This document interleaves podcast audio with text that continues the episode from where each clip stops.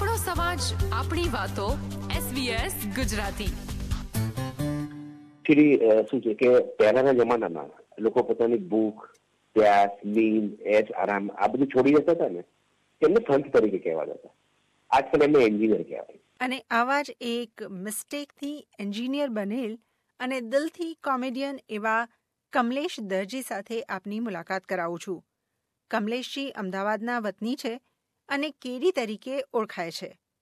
કમલેશી SBS Gujarati પર આપનું સ્વાગત છે thank you very much Kamleshji તમારા સોશિયલ મીડિયાની પ્રોફાઇલ પર ટેગલાઇન છે તમારા નામની નીચે લખ્યું છે engineer by mistake comedian by heart તો આ એન્જિનિયર તરીકે અથવા આ કારકિર્દી અપનાવીને તમે ભૂલ કરી છે એવું ક્યારે લાગ્યું અને કેવી રીતે તમે લોકોને હસાવવાના ક્ષેત્રમાં આવ્યા अह नेऊ कहवाई है कि દરેક इंजीनियर कोई ना कोई एक वस्तु अंदर छुपाएली હોય જે એક્ચ્યુઅલી રાઇટ સાઇડને બહાર આવતી નથી હોતી બટ એન્જિનિયરિંગ કોમ્યુનિટી બનાવવાની જૈની નીચે હું કહી શકું છું શોર્ટમાં કે I seen on advertised by સુ તો મે કોમ્યુનિટી બનાવવામાં આવો છે એટલે નોબલી ગેસ સે so many different type of courses જે માર્કેટમાં લોકો કરાવતા હોય કે ડાન્સ આ નમ ઓકે આ લિપ સ્ટાઈલ તો અમદાવાદી અંદર અમારે એક મતલબ ગ્રુપ લીડર છે Amit Kuva okay he is having a institute cafe comedy કરીને કે ત્યાં આગળ હું ગયો તમે જોયું તો લે મતલબ they are providing a platform કારણ કોમેડી જે છે એકચ્યુઅલી ખરેખર કહેવાય તો કોમેડી શીખવાડી શકાતી નથી પણ તમારી અંદર જે હ્યુમરસ હોય ને તમે એને બહાર લાવવા માંગતો તો હું કઈ રીતના પરફોર્મ કરું કઈ રીતના એ વસ્તુને એઝ અ કોમેડી રજૂ કરું તો એ વસ્તુનું ત્યાં આગળ પ્લેટફોર્મ કરી છે એની ટ્રેનિંગ મળે છે જે ટ્રેનિંગ પ્રોફેસરની લીધેલી છે લગભગ ત્રણેક વસ્તુ આ ફિલ્ડમાં છું અને અત્યારે એવું લાગી રહ્યું છે કે ભાઈ હું એન્જિનિયર ભૂલથી બની ગયો હતો પણ અંદરથી તો કોમેડી તમે જેમ વાત કરી શરૂઆતમાં કે તમે એન્જિનિયર હતા તમે સેલ્સના ફિલ્ડ સાથે જોડાયેલા હતા તમે જ્યારે કોમેડી કરવાની શરૂ કરી ત્યારે તમારા પરિવારનો રિસ્પોન્સ કે રિએક્શન કેવું હતું એટલે મેં ડિક્લેર કર્યું મારા પરિવાર આવું કંઈક હું કરવા માંગુ છું અને આવું કંઈક કોર્સ ત્યારે તમે કેટલું ભણશો એક્ચ્યુઅલી ભણવાનું નથી આ કોર્સ જ છે જેથી કરીને કેરિયર નવું શરૂ થઈ રહ્યું છે અને એમને થોડો ખબર હતો કે મારો સ્વભાવ એકચ્યુઅલી થોડો મજા કેવી હતો જ્યાં પર ફ્રેન્ડ સર્કલ કે મેરેજમાં કે ક્યાંય બી જગ્યાએ ગયા હોય તો પીપલ વેટ ફોર મી તો ના ના કમલેશભાઈ આવશે મજા આવશે સીધા આવશે એમ બધું કરશે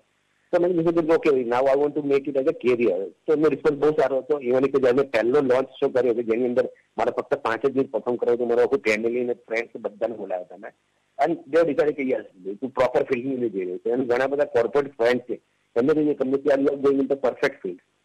કારણ કે આમાં હાજર જવાબી બધું હોવું જોઈએ ને એ વસ્તુ અંદર ઓલરેડી હતી ખાલી પ્લેટફોર્મની જરૂર હતી કમલેશજી દરેક કોમેડી કરવી લોકોને હસાવવા એ અઘરું કામ છે અને આના માટે વિષય વસ્તુ તૈયાર કરવી એ પણ એક કપરું કામ છે તો હું તમને પૂછવા માંગીશ કે તમે તમારી વિષય વસ્તુ કેવી રીતે તૈયાર કરો છો અને તમારી થીમ કઈ હોય છે જ્યારે તમે કોમેડી કરો છો ઓકે ઇનિશિયલી જ્યારે મેં કોમેડી કરવાનું શરૂ કર્યું લાઈક ઇનિશિયલી તો મારી પાસે કન્ટેન્ટની અંદર મેઇન ટોપિક હતો એન્જિનિયરનો હતો કે એન્જિનિયર વિશે જે મતલબ જે હોસ્ટેલ લાઈફ હોય ના કોલેજમાં લેક્ચર્સ બંધ કરતા હોય પેરેન્ટ સાથેનું જે એમનું અણબનાવ થયા હોય તો કંઈ બી થયા હોય તો એ વસ્તુ પર હું વધારે કોમેડી કરતો પછી ધીરે ધીરે કહ્યું ઓકે આ એક વસ્તુ થઈ ગઈ છે તો let's explore the mother field કે જેની અંદર કોર્પોરેટ એચઆર એડમિન જે કોર્પોરેટની અંદર જે ફિલોસોફી હોય છે वन फॉर कोलकाता पावचा कल वे अडजस्ट करता होईते ते هناخد प्रति में ह्यूमर के और પછી અમે જે લોકો કે કે યે બન કોપન ભાઈ બોલ તો મતલબ માર્ચ મીટ મે તમારો તમારો આખો ટોપિક રેડી કરવાનો છે તો યે બલ સો બેલી કિક લાઈક કે કોઈ પર જગ્યા કે તમે કઈ બી આઈસ્ક્રીમ ખાઓ છો લાઈક ચોકોબાર ખાઓ છો તો ચોકોબાર ઉપર બી કઈક કોમેડી પેજ જો તમે ચોકોબાર રાતો પડીને કે નીચે તમે હાથ રાખો છો તો એ કહેવા કે આ તમારો બો કહેવાય ચોકોબાર પર છે આ રીતે અમે અલગ અલગ કોર્પોરલ લઈએ છીએ કે અલગ અલગ જગ્યાએ રાજ્ય અલગ અલગ રાજ્યમાં ગયાને જેતા હોય તો કી કોમેડી થાય છે પછી અમારા પોતાના પણ ઓબ્ઝર્વેશન અમે ઉતારે છે સપોઝ કે મારું એક કન્ટેન્ટ છે જે બહુ ચાલે છે ત્યારે કે આપણે ત્રણ ટાઈમ નોર્મલી ખાતા હોય છે કે લોકો પાંચ ટાઈમ થી ખાતા હોય છે હવે એની જગ્યાએ તમે એક જ ટાઈમ જમવાનું થઈ જાય એની જગ્યાએ ત્રણ ટાઈમ નાહવાનું થાય તો શું પરિસ્થિતિ થાય ઓકે ત્રણ વાર નાવાનું થાય એટલે એકચ્યુઅલી એમાં શું છે કે જયારે દરેક પરિસ્થિતિમાં જે માણસ બહુ જ ખાતો હોય છે હવે ખાતા ખાતા એટલે મતલબ આખો દિવસ એને ચાલુ છે કે હવે આ ખાવાનો ટાઈમ છે બપોરનો છે લંચ ટાઈમ બ્રેકફાસ્ટ આ તે બધું એની જગ્યાએ ગવર્મેન્ટ જ ડિસાઇડ કરી તો now we have to it only for one time અને ત્રણ વખત નાહવું રહેશે કારણ કે આપણે ઇન્ડિયાને સ્વચ્છ બનાવવું સ્વચ્છ ભારત તો હવે એ પરિસ્થિતિમાં શું થાય કે આપણા ઘરે કોઈ મહેમાન આવ્યો તો પહેલા આપણે શું કહેતા હતા કે ના ના ના ના હવે તો તમારે જમીન જ જવાનું જેની જગ્યાએ મહેમાન જશે આપણે કહીશું ના ના આ વખતે તો તમારે નહીં જ જવાનું નાયા વગર જવાનું જ નથી જે વખતે તમે નતા ને અમારે તમે કે ભાઈ અત્યારનું અત્યારે તો અમારું નાહવાનું છે ને રમેશભાઈ ફિક્સ કરેલું છે સાંજમાં કંઈક ગોઠવી ના ના ના તમારે નાયા વગર જવાનું નથી કારણ કે જો ના ના હોય કામ હોય છે એટલે આટલા જઈ નાખો સબસિડી ચાલો આવી પરિસ્થિતિ થશે ને જયારે ઓફિસ જતી નોર્મલી આપણે જોવા જઈએ તો લોકો ટિફિન લઈને જતા હોય છે લિફ્ટમાં નીચે ઉભા આપણે વી કેન ટિફિન બધાના હાથમાં અલગ અલગ સાઈડની એની જગ્યાએ લોકો ડોર લઈને ઉભા હશે કારણ કે મેઇન ટોપિક ઇઝ નાહવાનું જમવાની જગ્યાએ નાહવાનું રિપ્લેસ થઈ ગયું છે હોટલની જગ્યાએ તો તમને વેટર પૂછશે સર તમે કઈ રીતે નાહવાનું પસંદ કરશો બુફેથી કે આલા કાટથી જ્યારે કોઈ કંકોત્રી છપાઈ હશે તો એની અંદર એકચ્યુઅલી લખેલું હશે કે ભાઈ જ્યાં પ્રીતિ ભોજ લખતા હતા એની જગ્યાએ લખે પ્રીતિ સ્નાન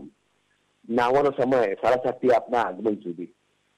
એટલે આવા ઘણા બધા અંદર સિચ્યુએશન છે કે ડોક્ટરે ચાહતો તો તમે હા તમે છેલ્લે ક્યાં ના હતા નોર્મલી પૂછતા તમે શું ખાધું હતું એ ખાધું તો એના પછી લોકો ડિસાઈડ કરે એ રીતે પૂછે કે તમે છેલ્લે ક્યાં ના હતા હવે બહારનું નાવાનું બંધ કરો તમે એટલે આ રીતે પરિસ્થિતિ થતી હોય છે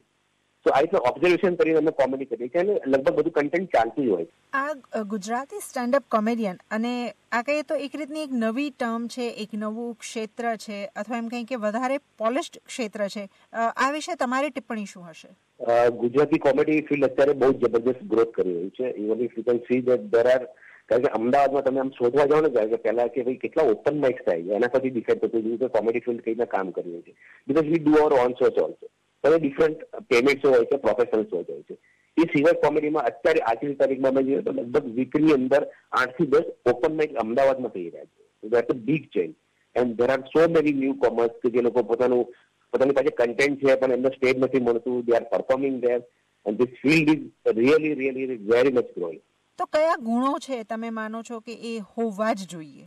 એક તો તમારાની અંદર તમારી અંદર અંદરથી કે તમે કઈ હસાવવા માંગો છો તો that thing people be that કારણ કે તમે આજે શું છે કે કન્ટેન્ટ તો વોટ્સઅપ પર ને ફેસબુક પર ગૂગલ પર બધું જ મળતું હોય છે પીપલ હેવ ધ કન્ટેન્ટ પણ એ ટેલેન્ટ નથી હોતું કે જે અંદર હોવું જોઈએ તો ટેલેન્ટ સૌથી પહેલાં કે તમે કઈ રીતના હસાવી શકો છો લોકો if you have that talent તો પ્લેટફોર્મ આર અવેલેબલ પ્લસ તમારે અલગ અલગ વિષય પર વિચારવાની ક્ષમતા જોઈએ કે તમે કયા કયા ડિફરન્ટ ટોપિક વેરિએશન આપી શકો છો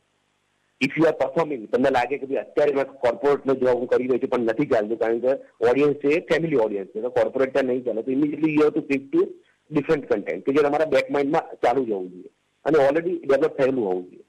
so you can change it immediately તમારા કોઈ આદર્શ હતા કોમેડીના ક્ષેત્રમાં કોમેડીના ક્ષેત્રમાં એકચ્યુઅલી જોવા જઈએ આદર્શ હતા અને છે પણ ખરા અને જોવા જઈએ તો જોની ભાઈ છે જોની લીવર કે એમને એમને જોઈ જોઈને અમે મોટા થયા છે પિક્ચરોમાં ગયા ઘણા બધા શોઝ ગયા જ્યારે એમને શોઝ થતો ત્યારે અમે પહેલી ટિકિટ ત્યાં બુક કરીને જતો અને પછી ટ્રેડિશનલ કોમેડી જે કહેવાય કે કરે છે કે ડિફરન્ટ તો એક કપિલ શર્માને પણ હું કહી શકું કે આ મારા આદર્શમાં ગણી શકાય એમને કારણ કે એમને જે ક્રેઝ ઉભો કરીને જે રીતે કોમેડી એમને કરીને જે રીતનું ઘરે ઘરે પ્રચલિત થઈ ગયા ને દેટ વેરી બિગ અને જતા જતા રિક્વેસ્ટ કરીશ કે મારા શ્રોતાઓ માટે કંઈક રજૂ કરી દો ઓકે જ્યારે એક કંપનીમાં શું કરે છે કે ભાઈ એ લોકો જે ડિક્લેર એનાઉન્સમેન્ટ આપે છે મતલબ ગીવ એડવર્ટાઇઝમેન્ટ કે મારી કંપનીમાં મારે એન્જિનિયર લેવાના છે પણ જે એન્જિનિયર તો કે ઓછા શબ્દ બોલીને મારી ઓફિસમાં હશે મારી કેડિંગમાં પ્રવેશ કરી એમેજ હું નોકરી આપી મારે કોઈ ક્વોલિફિકેશન જોલું સર્ટિફિકેટ જો કશું જ ન આખો દિવસ બહુ જ બધા એન્જિનિયર ગયા ઘણા બધા લોકો મતલબ ડિફરન્ટ ટાઈપના એકદમ ઇંગ્લિશ મીડિયમવાળા ગુજરાતીવાળા આ કે બધા બખેલ્યા અમાર એક મિત્ર જન એક્ચ્યુઅલી વાત કરીને એ ઘરેવા ગઈ એની જો કોઈ ડિગ્રી ન કશું જ કેમ પણ લાગી અને જેવો એને કેડિંગનો દરવાજો ખખડ્યો ને ખાલી એક જ શબ્દ બોલ્યો આવ તગા પૂજાનું પેઠો કે આવ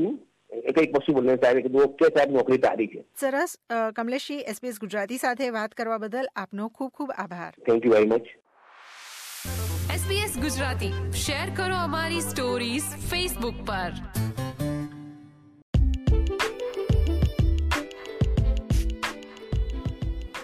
hello friends kd here yes जब आप पूरे महीने के बिजनेस करके काम करके अगर आप स्टूडेंट है स्टडी करके हाउस वाइफ है तो बहुत सारा घर का काम करके थक जाते हो और एक महीना जब ख़त्म होता है ना तो एक खुशी हो जाती है यार चलो यार ये महीना तो निकल गया अभी कोई टेंशन नहीं है लेट्स सी नेक्स्ट मंथ लेकिन जब महीना शुरू होता है तो people need some energy people need some positivity people need some good things to learn या good things to start so that's why the first Friday with K D live that's a different kind of comedy show जहाँ पे हम लोग normal topic तो comedy के discuss करते हैं but हम करंट अफेयर्स करते हैं and we are trying to add some so many things हम एक इंटरव्यू भी करेंगे यहाँ पे हम एक ऐसे शख्सियत को बुलाएंगे जो कॉमन पीपल्स है you we are not inviting celebrity ऐसा नहीं है कि सेलिब्रिटी को बुला नहीं सकते बट हमें सीखना है उन लोगों से जो हमारे रोजिंदा जीवन में हमारे साथ में काम करते हैं तो we are inviting people from them and we will take some interview और ऑब्वियसली फनी तो रहेगा ही क्योंकि हमारा काम ही है फ़न क्रिएट करना तो अगर आप कोरोना के मारे बाहर नहीं निकल रहे थोड़ी देर के लिए भी बाहर निकल सकते तो we are maintaining all the safeties sanitiser है गन है मेजरमेंट करने के लिए temperature then we are keeping all the sitting arrangement with maintaining the distance और परफॉर्मर होगा वही सिर्फ मास्क निकाल के परफॉर्म करेगा ताकि आवाज़ प्रॉपर पहुंचनी चाहिए जैट्स वाई और अगर वो भी ज़रूरत पड़ी तो मास्क पहन के ही परफॉर्म करते हैं परफॉर्मर तो डोंट वरी आप आ सकते हैं first Friday with K D live all events dot in के अंदर ये टिकट बुकिंग आप कर सकते हो अगर आपका पूरा ग्रुप है you want to enjoy this आप डायरेक्ट बुक भी कर सकते हो हम शो को प्राइवेट डिक्लेयर कर सकते हैं nobody else can allowed and uh, ये हो रहा है अहमदाबाद के कैफ़े स्क्रीप के अंदर जो नेहरू नगर क्रॉस रोड के पास है अगर आप नेहरू नगर से uh, सामने की तरफ मतलब जो रोड uh, जाता है जहाँ पे क्या है एक uh, मानिक बाग हॉल की तरफ जब जाते हो तो वहाँ पे ये लेफ्ट साइड पे ऊपर आता है बहुत अच्छा कैफ़े और एज